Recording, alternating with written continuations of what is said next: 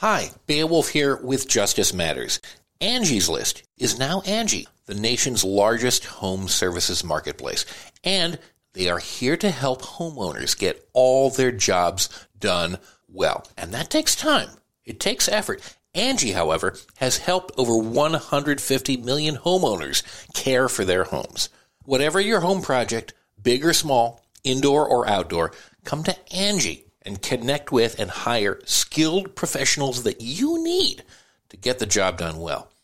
Angie can help you find the best price for your project. Angie lets you request and compare quotes from multiple pros in just a few taps or book services at an upfront price based on local data. Angie has cost guides that tell you what others have paid for similar projects both nationally and in your specific area, right in your neighborhood. Get started at Angie.com. That's A N G I, or download the app today. The app and website is free to use. Angie.com. That's A N G I, Angie.com. It's time for Justice Matters with former federal prosecutor and MSNBC analyst Glenn Kirschner.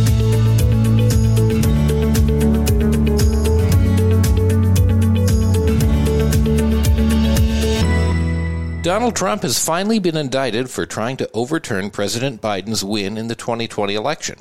Glenn says he was lucky enough to see his arraignment firsthand. Well, former President Donald Trump has been criminally indicted again. So, not surprisingly, today's Justice Matters episode will focus on the new Trump indictment and the charges he faces. We'll talk about the co conspirators who are identified, at least in substance, in the indictment. And we'll talk about Donald Trump's first court appearance in this criminal case involving his attempt to overturn a presidential election, his attempt to deny Joe Biden his rightful election win, his attempt to unlawfully and unconstitutionally retain the power of the presidency.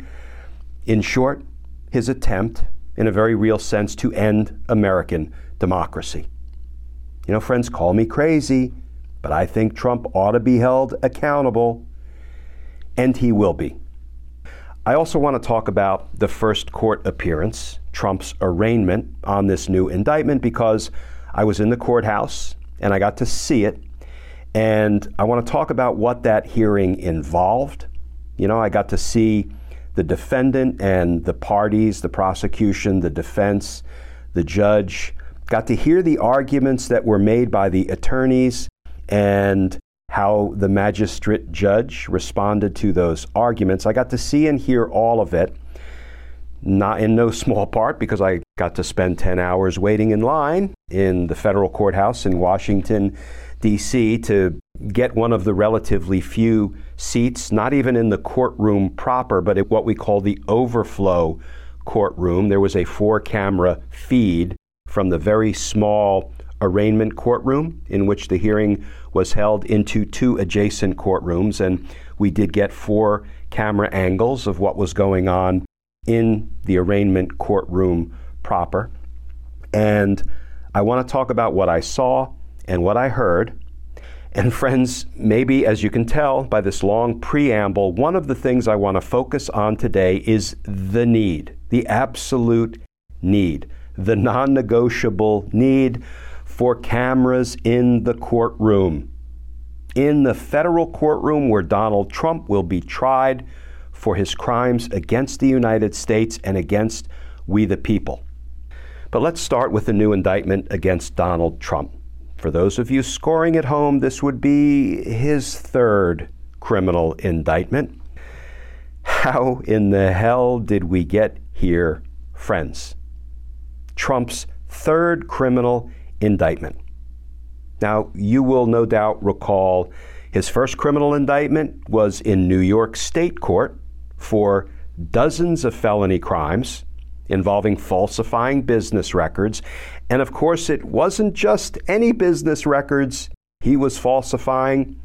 You know, he wasn't just, you know, trying to cook the books and keep a little bit of money for himself, maybe not pay Uncle Sam or the state of New York how much they were due in taxes. No, no, no.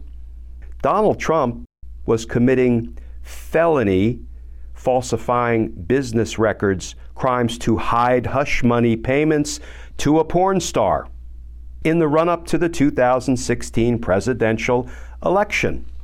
What was Trump trying to do? Well, he was trying to hide from the American people, from the voters, deeply damaging information about his suitability to be President of the United States in a very real sense by committing those felony crimes, by falsifying those business records, by hiding, by secreting from the voters deeply damaging information, thereby robbing all of us of the full value of our vote.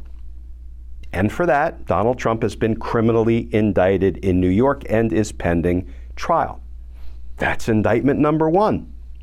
Of course, indictment number two is a federal indictment.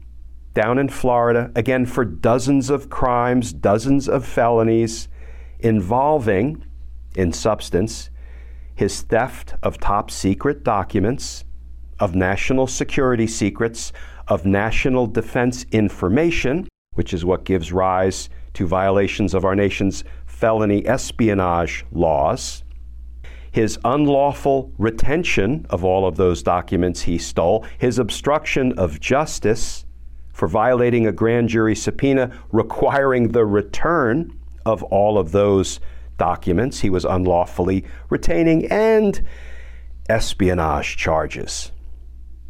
That is quite an indictment.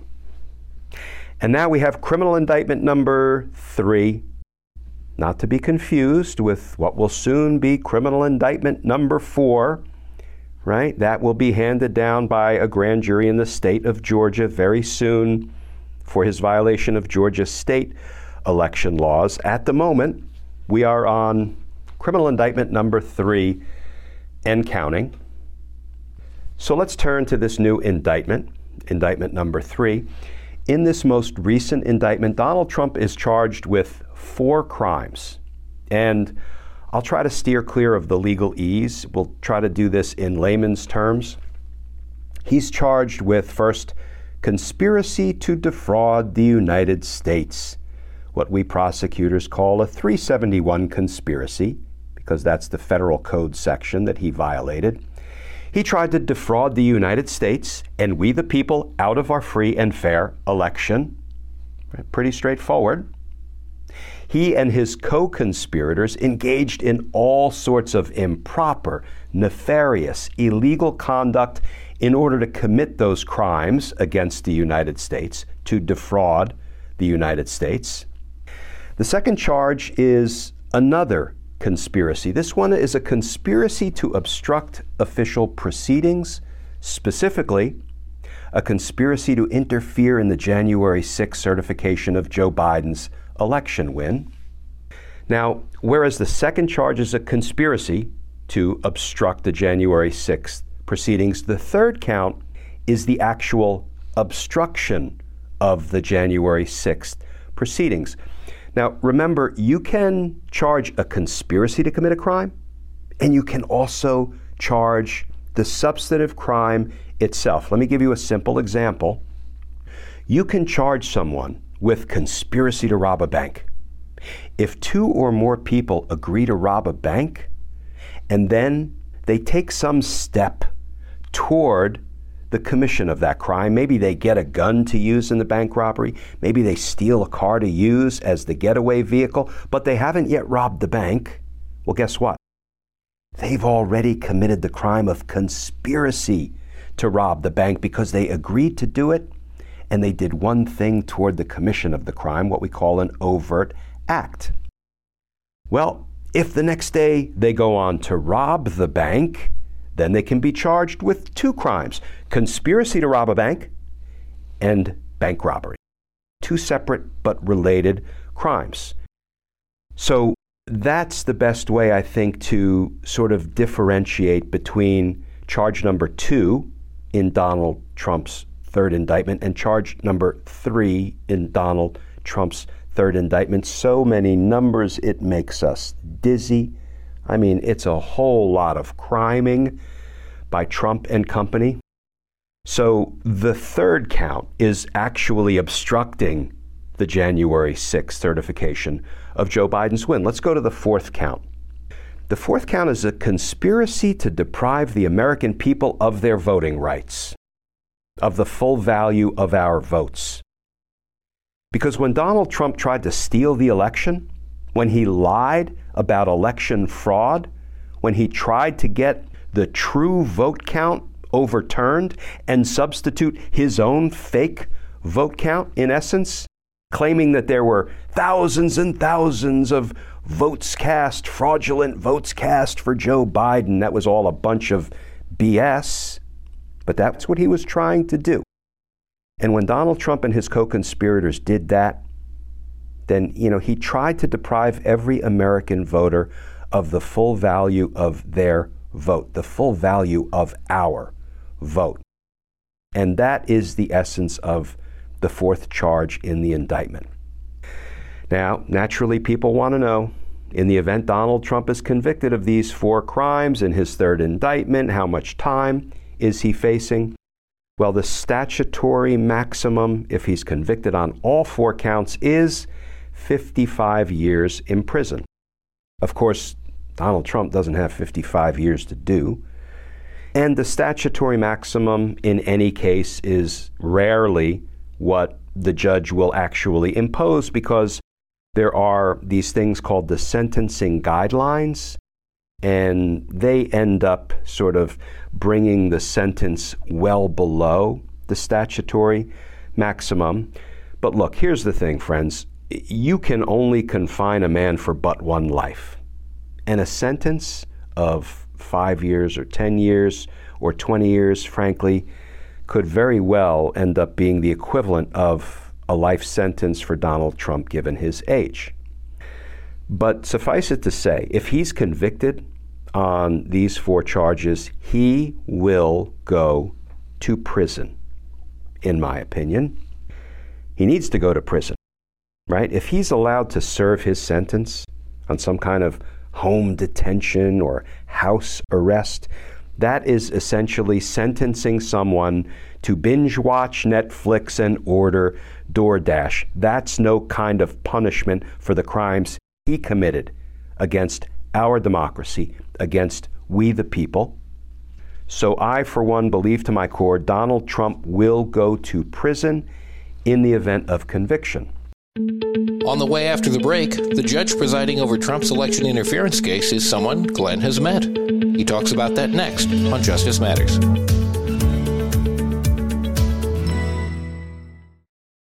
Beowulf here with Justice Matters, and I am loving the warmer weather and the sunnier skies. It makes you want to get out and move and get healthy. And you can help yourself get healthy and meet your wellness goals with no prep, no mess meals from factormeals.com. There's a whole menu of chef crafted meals with options like Calorie Smart, Protein Plus, and Keto. Factor's fresh, never frozen meals are dietitian approved and ready to eat in just two minutes. So no matter how busy you are, you'll always have time to enjoy nutritious, great tasting meals. With 35 different meals and more than 60 add-ons to choose from every week, you'll always have new flavors to explore.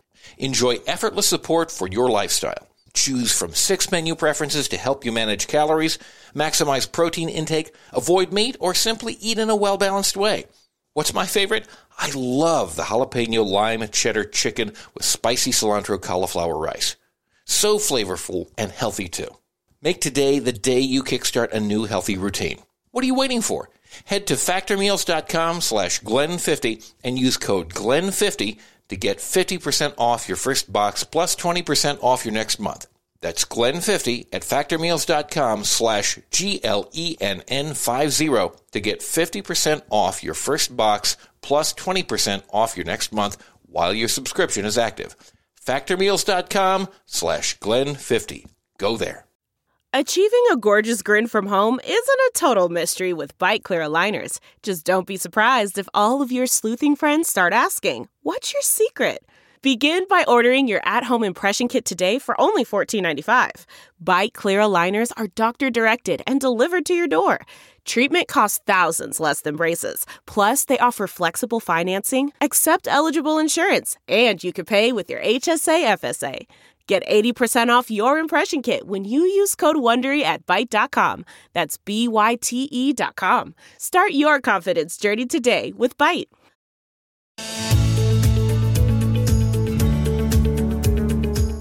Many people are speculating about the judge overseeing Trump's federal election tampering case. Glenn says he has personal experience with her. Now, another really important development regarding Donald Trump's third criminal indictment is the judge. The judge that has been assigned to preside over the case of United States of America versus Donald J. Trump. That judge is Judge Tanya Chutkan. Now, I know Judge Chutkan. I tried murder cases against Judge Chutkan. Back in the day, she was a public defender in the District of Columbia. I was an assistant United States attorney for the District of Columbia handling murder cases, and we were both involved in trying homicide cases in the Superior Court of the District of Columbia, she as the defense attorney, me as the prosecutor. And friends, I tried a lot of murder cases in the courts of D.C., both in local court and in federal court. I tried Uh, cases against lots and lots of defense attorneys, public defenders, court appointed lawyers, paid lawyers.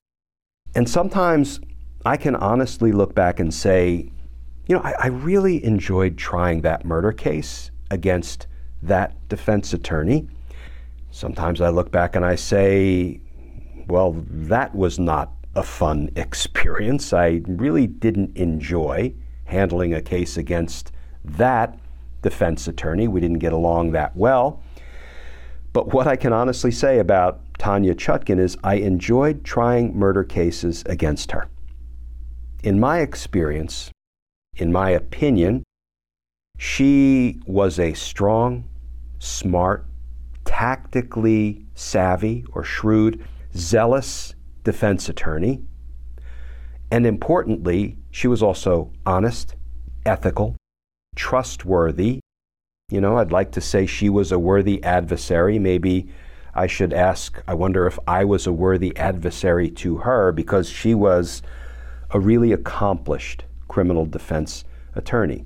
She represented her clients well, effectively, zealously, and with real honor and integrity. Frankly, exactly the kind of criminal defense attorneys we want, we need, and exactly the kind of criminal defense attorney that defendants deserve. Well, after she spent, I believe, about a decade as a public defender, she went into private practice for a number of years and later was appointed to the bench nearly a decade ago now by President Barack Obama. I've also had the pleasure more recently of being in her courtroom in federal court watching her preside over criminal cases. Now, mind you, I retired from the Department of Justice in 2018, and I ended up retiring before I ever had an opportunity to have her preside over a case I was handling. So I know her work most directly from the time we were trying cases against one another, and then more recently, as she has been handling criminal cases involving January 6th, I have been in her courtroom watching her preside. And, you know, I, I will say that in DC criminal justice circles, we have a saying, and I'm sure other criminal law practitioners probably have the same saying when a judge is tough, is strong, is no nonsense, we say, whew, that judge don't play. What I can tell you, my friends, is that Judge Tanya Chutkan don't play. I expect her to give Donald Trump a fair trial and an honest trial. I also expect her to give Donald Trump a speedy trial and give we the people a speedy trial. And she will not play. She will not put up with Donald Trump's shenanigans or the shenanigans of his defense attorneys. You know, she won't put up with improprieties. She won't put up with delay tactics. She won't put up with histrionics. You know, she will be presiding over Donald Trump's trial in federal court in Washington, D.C., and I'm going to make a prediction.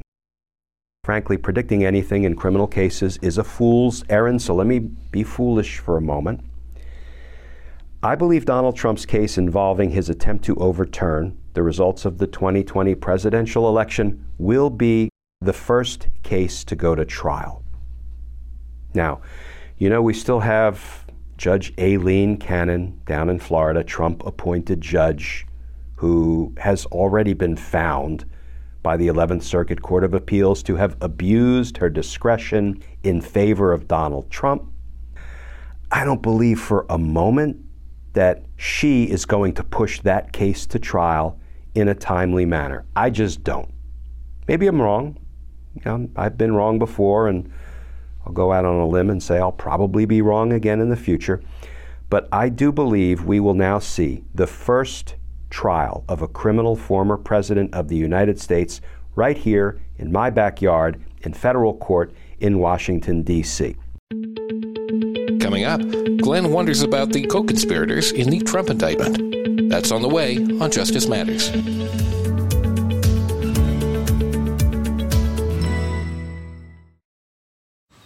Man, that sunset is gorgeous. Grill, patio, sunset. Hard to get better than that. Unless you're browsing Carvana's inventory while you soak it all in. Oh, burger time. So sit back, get comfortable. Carvana's got thousands of cars under $20,000 just waiting for you. I could stay here forever. Carvana, where car buying meets comfort, meets convenience. Download the app or visit Carvana.com today. Delve into the shadows of the mind with Sleeping Dogs, a gripping murder mystery starring Academy Award winner Russell Crowe. Now available on digital. Crowe portrays an ex homicide detective unraveling a brutal murder he can't recall. Uncovering secrets from his past, he learns a chilling truth. It's best to let sleeping dogs lie. Visit sleepingdogsmovie.com slash Wondery to watch Sleeping Dogs, now on digital. That's sleepingdogsmovie.com slash Wondery.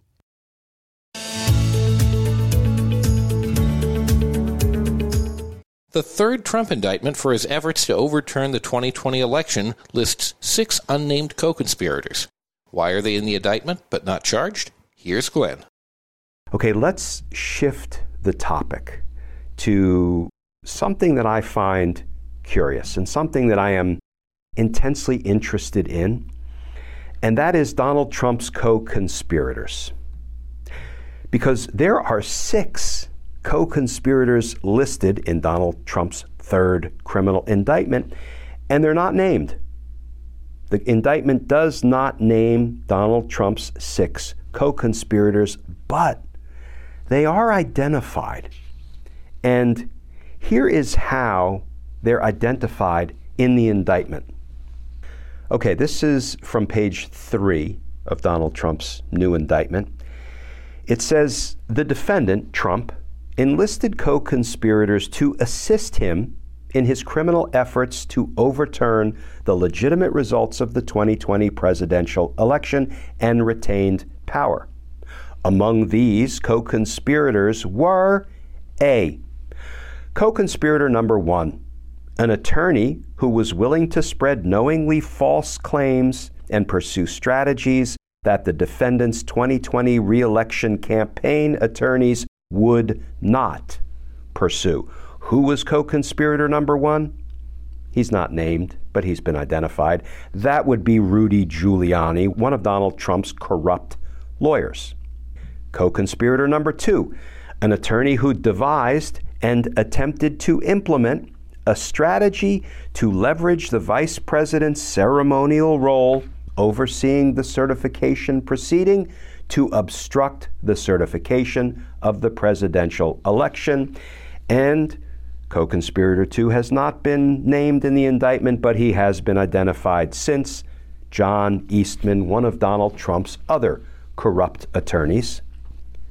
Co conspirator number three, an attorney whose unfounded claims of election fraud Trump privately acknowledged to others sounded crazy.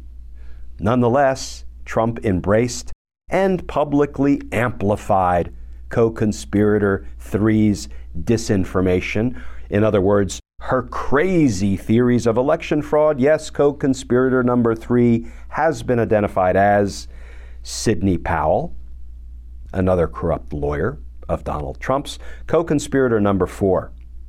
And let me just add my editorial comment there is a special place in hell for this co conspirator. He's a Justice Department official who worked on civil matters and who, with Trump, attempted to use the Justice Department to open sham election crime investigations and influence state legislatures with knowingly false claims of election fraud. Who is the co conspirator who corrupted and weaponized the Justice Department as part of Donald Trump's criminal conspiracy, that would be Jeffrey Clark. Co conspirator number five, an attorney who assisted in devising and attempting to implement a plan to submit fraudulent slates of presidential electors to obstruct the certification proceeding that was corrupt attorney Kenneth Chesebro. And then co conspirator number six, is identified as a political consultant who helped implement a plan to submit fraudulent slates of presidential electors to obstruct the certification proceeding. That person hasn't been definitively identified yet, at least not in media accounts or any of the reporting I've seen. I've heard that it could be Peter Navarro, it could be Boris Epshteyn, it could be others, but I think we will soon know who co conspirator number six is. And friends, here's why this is something of a curiosity to me. Here's why I'm so interested in why Jack Smith made the tactical choice not to indict the co conspirators, but to include them in the indictment and identify them for the most part by describing who they are and the roles they played. Now, let me start by saying I've handled lots of conspiracy cases, and I will tell you that prosecutors almost always indict all co conspirators together in one indictment. I mean, not invariably, not 100% of the time, but almost always. Because frankly, you only want to have to prosecute one trial.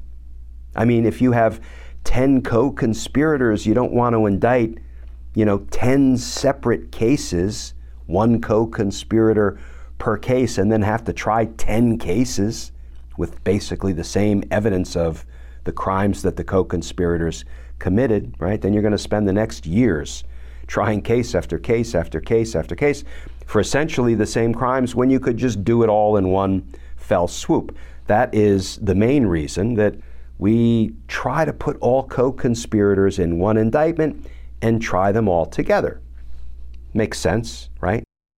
You know, there's actually a buzz phrase in the law judicial economy.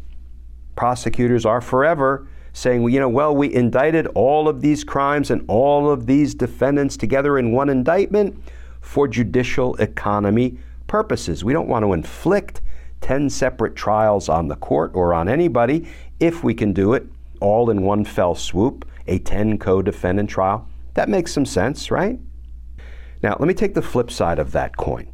So, whereas prosecutors are always trying to put as many crimes and as many defendants in a single indictment as we can, with some exceptions, you know, that's called the rule of joinder, right? That dictates to prosecutors what charges and what defendants can properly be brought together, can be joined in one indictment, and which ones can't you know, and sometimes we'll push the envelope and maybe, you know, go out on a limb and try to bring some charges in one indictment, bring some defendants together in one indictment.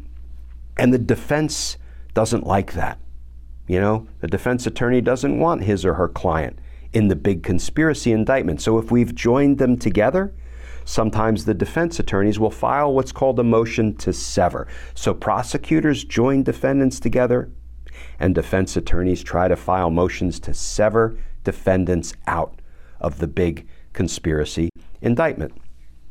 And we could probably do an hour long team justice law school class on the principles of joinder and severance, but I am not going to inflict that on you all right now. I'm going to wait and inflict that on my George Washington University criminal justice students in the fall. Looking forward to getting back in the classroom.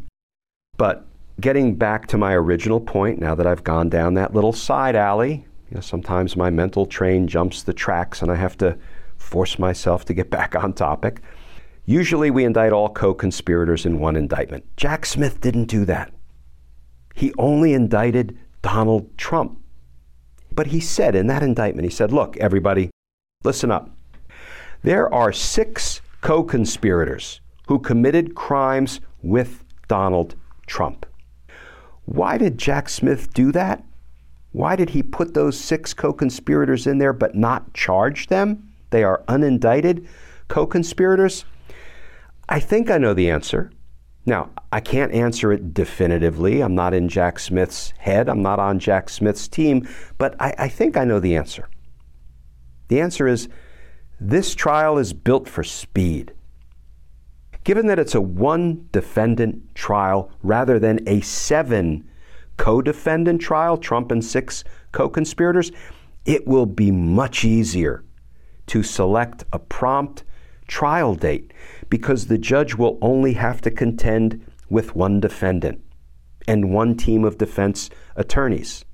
On the scheduling front, you put seven defendants in a case, there's going to be scheduling conflict after scheduling conflict after scheduling. Everybody's going to say, oh, Your Honor, we can't possibly find a trial date that's good for all seven defense teams until the year uh, 2038. That's a bit of an exaggeration, but just a bit.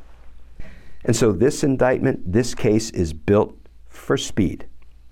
And that I believe, is part of the reason why this case will go to trial first. Also, remember his Florida case involves lots of classified documents. There are all sorts of procedures under Classified Information Protection Act, right? That takes lots of time to sort through. It can tend to bog down the sort of pre-trial phase of the trial. Then there's the necessity of all Donald Trump's defense attorneys getting security clearances.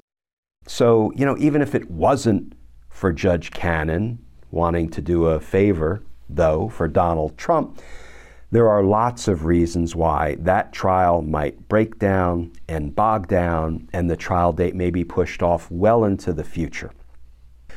But before I leave the topic of Donald Trump's six co defendants, let me make one other prediction, and this one I'm going to bet the farm on. Well, when I say I'm going to bet the farm, I'm not a high roller, not a gambling man. My betting limit is $1. So I'm going to bet a buck that we will soon see more indictments drop for those six co defendants who are identified in substance in Trump's third criminal indictment. Because, friends, the last thing Jack Smith or any prosecutor would ever do, in my opinion, is announce to the world in a public indictment that these six people are Donald Trump's co conspirators. They conspired with Donald Trump to commit some of the most egregious crimes in our nation's history to try to overthrow the expressed will of the American voters, to try to steal a presidential election to try to keep a president in power unlawfully and unconstitutionally. No prosecutor is going to put that in a public indictment and then say, but you know what? Ah, I'm not going to try to hold those six co conspirators accountable. I'm not going to indict them. Just going to use them as window dressing in Trump's indictment. Friends, that ain't going to happen. They are going to be indicted. And stay tuned because it's not only them. You know, I predict there will be more people indicted than in Watergate. Remember, there were 48 people charged and convicted behind the Watergate scandal, and frankly, that was a quaint little series of crimes as compared to what Trump and his co conspirators did to us. Watergate? Yeah, it was like shoplifting as compared to Donald Trump's mass murder, figuratively speaking, his January 6 crimes, as assisted by his six co conspirators. After the break, Glenn discusses whether Trump's election interference trial should be televised. This is Justice Matters.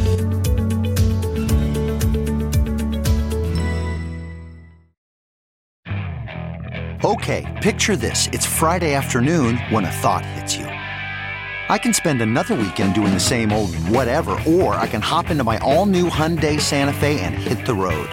With available HTRAC, all wheel drive, and three row seating, my whole family can head deep into the wild. Conquer the weekend in the all new Hyundai Santa Fe. Visit HyundaiUSA.com or call 562 for more details. Hyundai, there's joy in every journey. CarMax is putting peace of mind back in car shopping by putting you in the driver's seat to find a ride that's right for you. Because at CarMax, we believe you shouldn't just settle for a car, you should love your car. That's why every car we sell is CarMax certified quality so you can be sure with upfront pricing that's the same for every customer. So don't settle. Find love at first drive and start shopping now at CarMax.com. CarMax, the way car buying should be.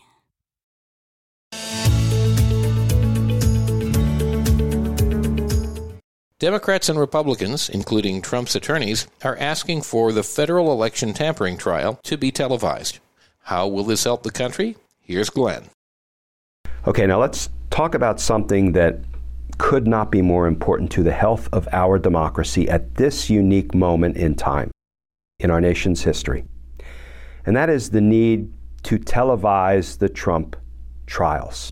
This is where we cue the Trump trials theme music.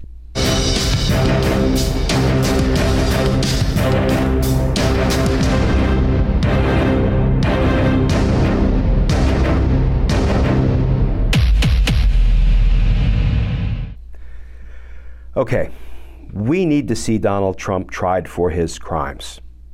We need to drag the federal judiciary into the modern era and allow the public to see the evidence that will be laid out in court, showing, indeed proving, that Donald Trump committed crimes against the American people and against our democracy. Heck, state courts, many of them, allow cameras in the courtroom but federal courts don't. That's absurd. Friends, think about the dynamics if we do not allow cameras in the courtroom, if we're not allowed to watch and to hear in real time the evidence against Donald Trump. This case, the January 6 case, will be fought in two places. It will be fought in the court of public opinion, and it will be fought in a court of law. If there are no cameras in the courtroom, it will not be a fair fight in the court of public opinion. You might say, well, you know, Glenn, this is not really about the court of public opinion. It's about a court of law, right? This is about presenting the evidence to 12 citizens in a jury box, sitting as the conscience of the community, right? And having the case tried to a, a reliable verdict, a reliable result, guilty or not guilty, why should we concern ourselves with the fight in the court of public opinion? Well, here's why, friends. Think about the dynamics if there are no cameras in the courtroom. At the end of every trial day, Donald Trump and or his defense attorneys and or his lackeys and sycophants both in and out of Congress will probably say all kinds of things about what happened in court that day and what a resounding win it all was for Donald Trump. Right? His lawyers will come out and say how the government's evidence is falling apart. It's crumbling. You know, how the proceedings themselves in court every day are proving that this entire endeavor is a witch hunt, a political vendetta, nothing more than election interference. At the end of every court day, that's what we'll hear from Team Trump. And you know what we'll hear from Jack Smith and his federal prosecutors at the end of every court day? We will hear precisely nothing. They will say nothing because they have a responsibility to say nothing, to avoid poisoning the jury. So the jury can make its decision based only on the evidence they hear in court, not on the statements that prosecutors make outside the courtroom. And you know what'll happen when Jack Smith and his team of federal prosecutors say nothing at the end of every trial day, but the defense attorneys and Donald Trump and his lackeys and flunkies and sycophants talk about what went on in court that day, falsely, misleadingly. Fox News and the other faux news networks will pick up everything that is said by Trump and his defense attorneys about what happened in court that day and how it's proving that this whole thing is a witch hunt, and they will insert it into the ears and directly into the unthinking heads of their viewers.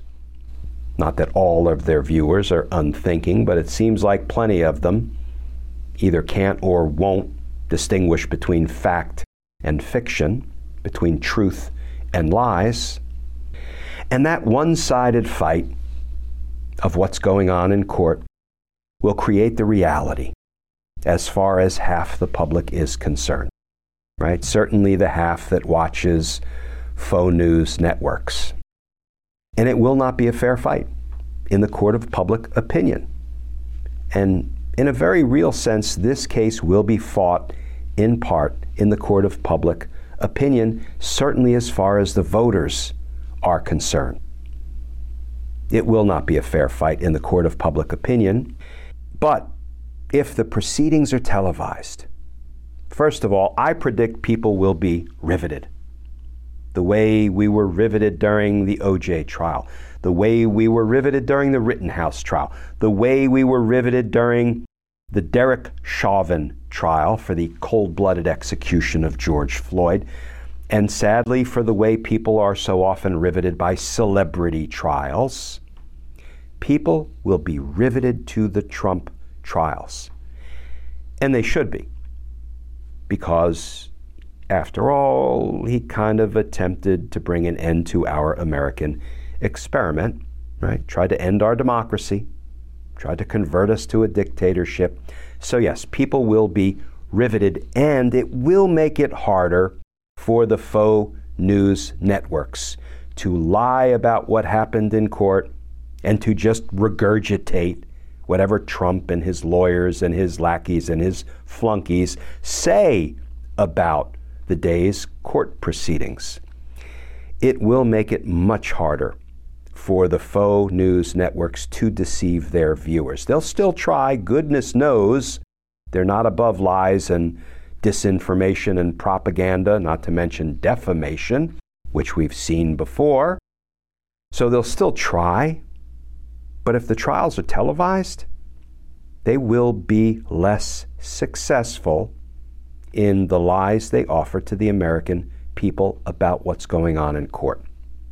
And then I think the fight in the court of public opinion will be a more fair fight rather than a one sided affair that provides the American people nothing but propaganda about what's going on in court. So, yes, we need cameras in the courtroom. The American people deserve cameras in the courtroom.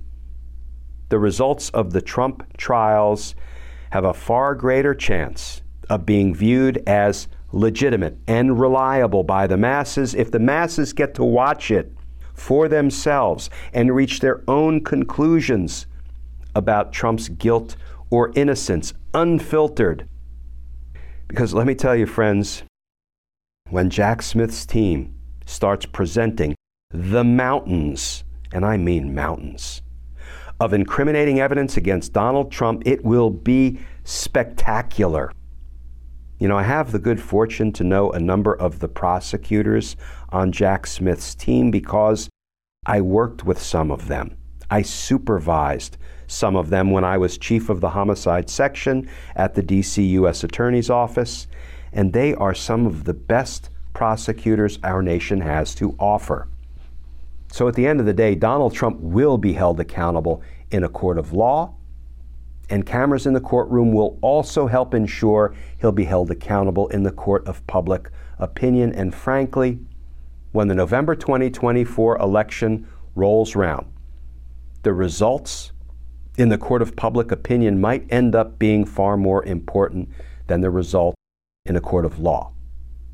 Because one thing is for sure when the American voters go to the polls in November 2024, assuming Donald Trump is the Republican nominee, the American voters have every right to know whether the person they're casting their vote for is a convicted felon or a completely exonerated defendant who was found not guilty on all counts because he did nothing wrong.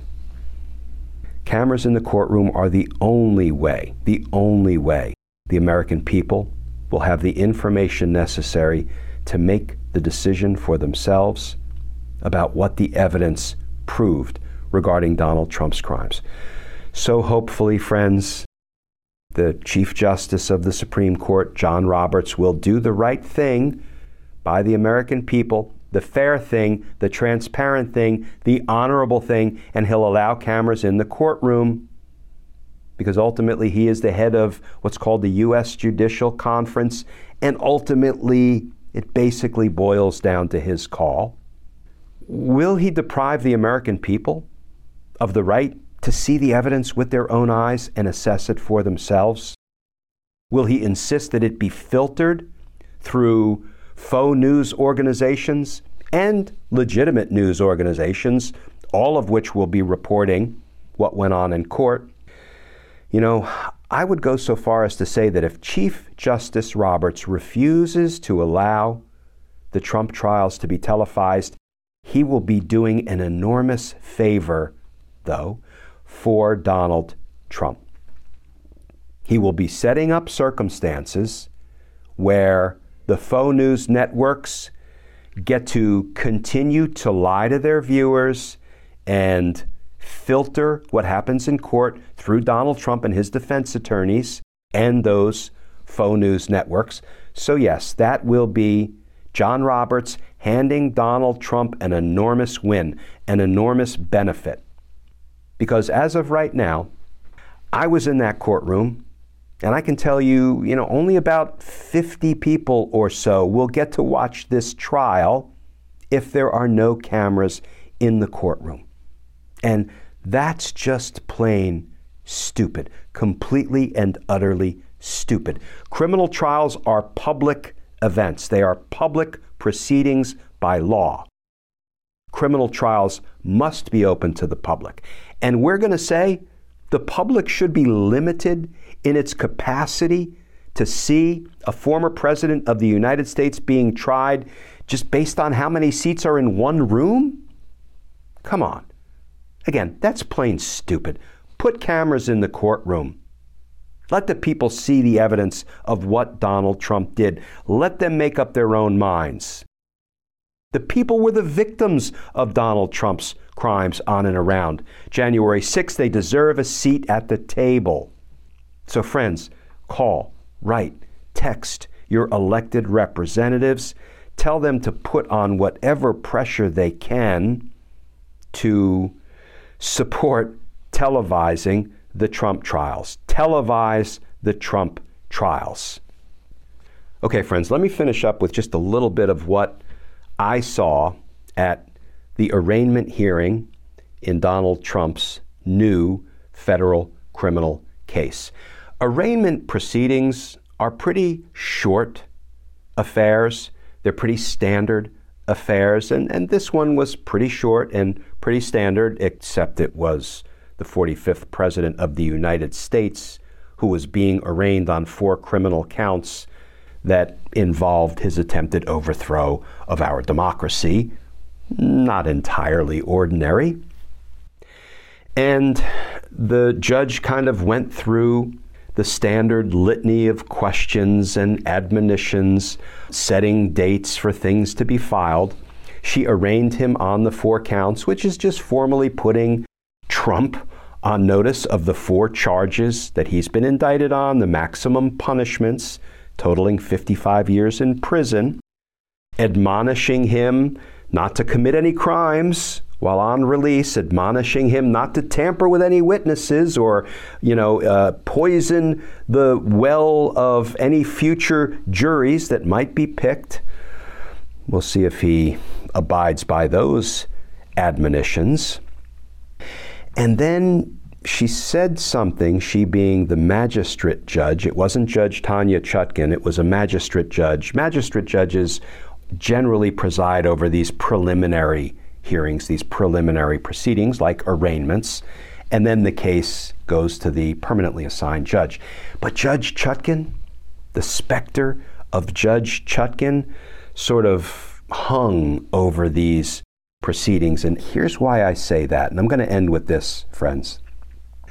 So, at an arraignment hearing, the first hearing in a federal criminal case after someone has been indicted, Generally, what happens after the defendant has been arraigned on the charges, informed of the charges, after he enters a plea of not guilty, after he's told that, you know, here are the conditions of your release, then generally what happens is the magistrate judge will say, okay, I'm going to set a status hearing about 30 days down the road, and I'm going to ask you all to bring your trial calendars to that status hearing, and we'll start to discuss possible trial dates and then the magistrate judge will set a date 30 days down the road and everybody will be dismissed. The hearing will conclude.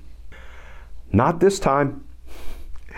This time the magistrate judge said, I have been directed by Judge Tanya Chutkan, I'm paraphrasing here, I don't have a transcript in front of me, that within seven days, the prosecutors will file a brief with the court setting out their proposed trial date and how long they believe their case in chief, the prosecutor's presentation of the evidence, will take. Seven days thereafter, the defense will file a brief with the court setting out their proposed trial date and approximately how long the defense case, the defense presentation of the evidence might take. And then Judge Chutkan will see you all for the first status hearing in this case on August 28th, at which time she will set a trial date. Well, that seemed to make the defense attorneys' heads explode. Because one of Donald Trump's criminal defense attorneys, a guy named John Lauro, started to complain and whine and assert Judge, we, we, we can't possibly, we can't possibly offer a proposed trial date. We don't know how much discovery, how much evidence or information the government will provide to us. So we can't possibly give you a proposed trial date. He made that argument three different times in three different ways, and each time the magistrate judge said, uh, Yes, as I said, seven days after the government, the prosecution files its proposed trial date, you will file your proposed trial date. And then on August 28th, Judge Chutkan will be setting a trial date. That's unusual. Not surprising because I know Judge Chutkan. She don't play. But it is unusual. So I take from that data point and lots of other data points that we are going to see a prompt trial, a speedy trial. We're going to see a trial without unnecessary delay. If I had to guess, friends, I would say Judge Chutkan is likely to set a trial date in January or February, about six months down the road. And six months, believe me, gives the defense plenty of time to prepare their defense. They'll claim it doesn't. I believe Judge Chutkan will conclude it does. Now, I don't know if it's going to be January or February, but let's talk about some of the other trials that are swirling around Donald Trump. We already know that The Trump appointed judge Aileen Cannon down in Florida set a late May trial date, so January, February certainly doesn't interfere with that. We know that Alvin Bragg, the district attorney in New York, who has Donald Trump's you know, business, false business records, crimes, covering up his hush money payments, that trial is set for March. But Alvin Bragg has already said he's willing to have his trial take a back seat to the federal prosecution, so that March trial date will likely evaporate or be continued. That's not an impediment. We also know that there is a second civil trial set for January in the E. Jean Carroll defamation case, but I can promise you, civil trials always take a back seat. In fact, they're ordinarily not even in the same car. They're three cars behind a federal criminal prosecution, so I don't think that will be an impediment. So, with the decks cleared of all those other trials, hold on tight, friends. think we're going to get us a speedy trial in the case involving Donald Trump's attempts to end our democracy, to deprive the voters of, you know, their presidential preference, person they cast their ballots for. We're going to get a speedy trial. And Donald Trump's going to be held accountable. Donald Trump's going to go to prison, in my opinion. Frankly, all because justice matters. Friends, as always, please stay safe, please stay tuned, and I look forward to talking with you all again soon. For more on Glenn, go to Glenn Kirschner 2 on Twitter, Facebook, Instagram, and YouTube. This is Justice Matters.